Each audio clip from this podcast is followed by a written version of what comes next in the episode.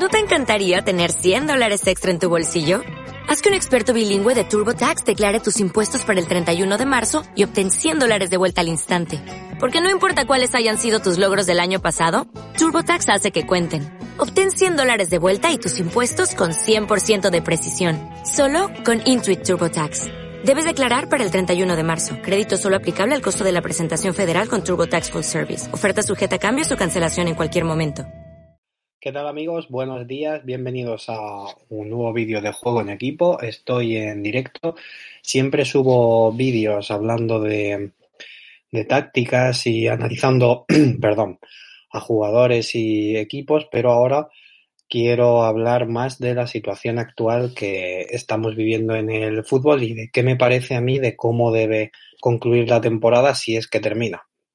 Lo primero, cuando la gente me pregunta, bueno, ¿qué crees que debe pasar con la temporada? ¿Se debe anular? ¿Se debe terminar? Para mí se debe terminar y ya lo estaba escuchando en la, en la radio en estos últimos días. Lo importante es terminar esta temporada porque la siguiente se puede aplazar, se puede iniciar más tarde. Si digamos que se, ese calendario de la próxima, que en teoría empezaría en agosto o septiembre, se puede adaptar a empezar en octubre o cuando toque pero esta, que es la actual y que es la que ahora mismo ocupa dos equipos y en la que ha invertido todos los equipos y las televisiones muchísimo dinero, porque al final, amigos, el fútbol es un negocio, eh, no se puede aplazar, no se puede dejar finalizada como tal.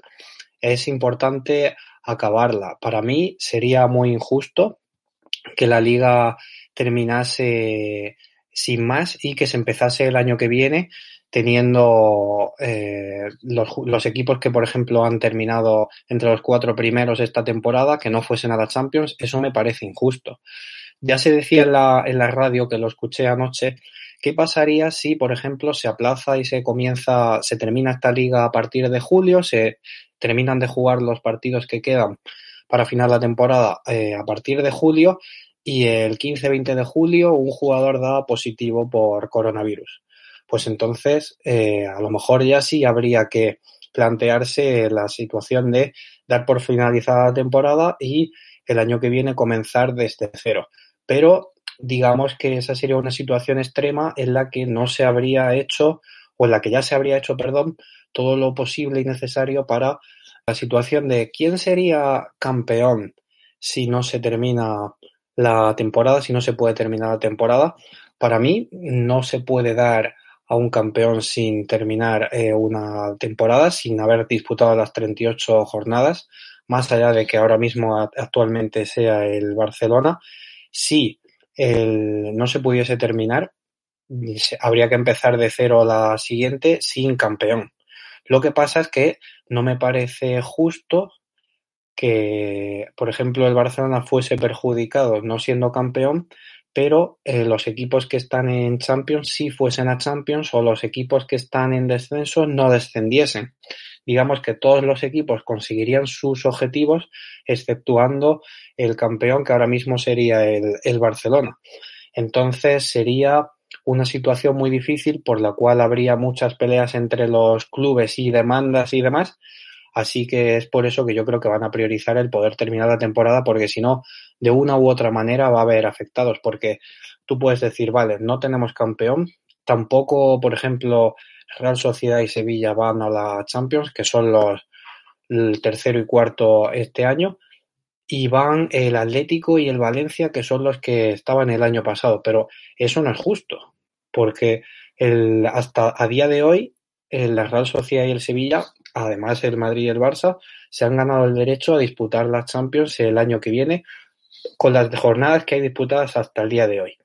Y, por ejemplo, en segunda división, el Cádiz y el Zaragoza, de momento, se han ganado el derecho a ascender directamente, como, eh, por ejemplo, Almería y no sé qué equipos más hay, eh, se han ganado el derecho, el, el, Celta creo que es, o el Mallorca, y que subiesen el Cádiz y el, y el Zaragoza. Pero claro, al final, equipos como el, el Almería, eh, equipos como el Huesca, que están en zona de, de playoffs, eh, se quejarían porque es muy complicado y yo creo que bajo ningún concepto la liga y las televisiones querrán eso y van a hacer todo lo posible para que se termine la temporada, que para mí es lo más justo. ¿Qué me parece a nivel europeo sobre esta, por ejemplo, esta Champions? Pues me parece muy bien la idea de terminar eh, la ronda de octavos y a partir de ahí, ya no sé yo si en cuartos quieren hacer eh, ida y vuelta, a lo mejor, o hacer, por ejemplo, una semana de competición europea en la que los ocho clasificados para cuartos de final pues estarían todos en dos, tres eh, sedes y ahí que se disputasen los partidos, primero de cuartos un fin de semana, eh, las semifinales un miércoles y una final el domingo. Eso sería además una como una semana grande del fútbol europeo y sería bastante interesante. Yo creo que lo van a mantener a ida y vuelta a los cuartos de final, si pueden. Y, eh, una Final Four en una o dos sedes, pero la otra forma también sería interesante, además de que ahorrarías eh, una jornada. Lo, la gente ya se sabe que no vamos a poder ir a ver los partidos en directo. Esto hace interesante el trabajo también de los ojeadores y demás, porque al final mucha gente siempre se pregunta cómo puedo ver a un, no tengo la posibilidad de seguir a este jugador porque no es lo mismo el partido que puedo ver a través de la tele que el que se ve en el campo de fútbol. Eso es verdad. Pero ahora vais a saber realmente lo que eh, hace o cómo va a ser el, el trabajo de un ojeador desde su casa porque vais a poder hacer vosotros también ese trabajo. Y a mí también se me plantea otro, otro problema y es que igual que en Italia es el país donde se ha iniciado el, coronavirus, eh, España le estamos siguiendo muy de cerca, digamos con una semana, diez días de, retraso, pero luego países como Francia, Alemania, eh, Reino Unido vienen después. Entonces, es difícil pensar que todos los países vayan a estar a la misma fecha disponibles para que sus ligas se reanuden y que las competiciones europeas se activen a la misma vez. Entonces nos iríamos a un plazo, por eso yo creo que están planteando lo de julio-agosto, porque antes es imposible. Ayer la Bundesliga decía que no se iba a disputar em, liga como mínimo hasta el 30 de, de abril, pero es que Alemania va por detrás de España. No está tan afectado como España, eso hay que decirlo, pero va por detrás. Lo que pase de aquí a 10, 15 días no lo sabe nadie. Entonces, es muy difícil pensar que un equipo español que tenga que ir a jugar a Alemania en, en cuartos de final, por ejemplo, pues que con las fronteras cerradas a día de hoy y con los problemas de tiempos en la situación sanitaria diferente que se viva en cada país, pues que se vaya a poder disputar con total garantía. Por eso planteaba yo la posibilidad que a lo mejor lo plantea la UEFA también y es una buena opción de coger a los ocho clasificados una vez que se termine la ronda de octavos, que quedan cuatro partidos, y llevarlos todos a una semana de julio agosto y a partir de ahí disputar. Eh, es sobre el tema de, de la reducción de, de, salarios, algo que a mí me, me parece lógico, lo que pasa es que, por ejemplo, en el caso del, del Barcelona, que ha sido muy sonado porque ha tardado mucho en llegar, se anunciaba desde la directiva que gran parte de, de los eh, jugadores, o sea, como que no querían eh, bajarse el sueldo. Y yo creo que en eso tiene, tiene la directiva razón, porque digamos que yo creo que los jugadores eran eh, proactivos a bajarse el sueldo, pero no de inicio sin antes hablar y ver qué pasaba en otros clubes, como por ejemplo el Real Madrid, que hasta día de hoy no está afectado.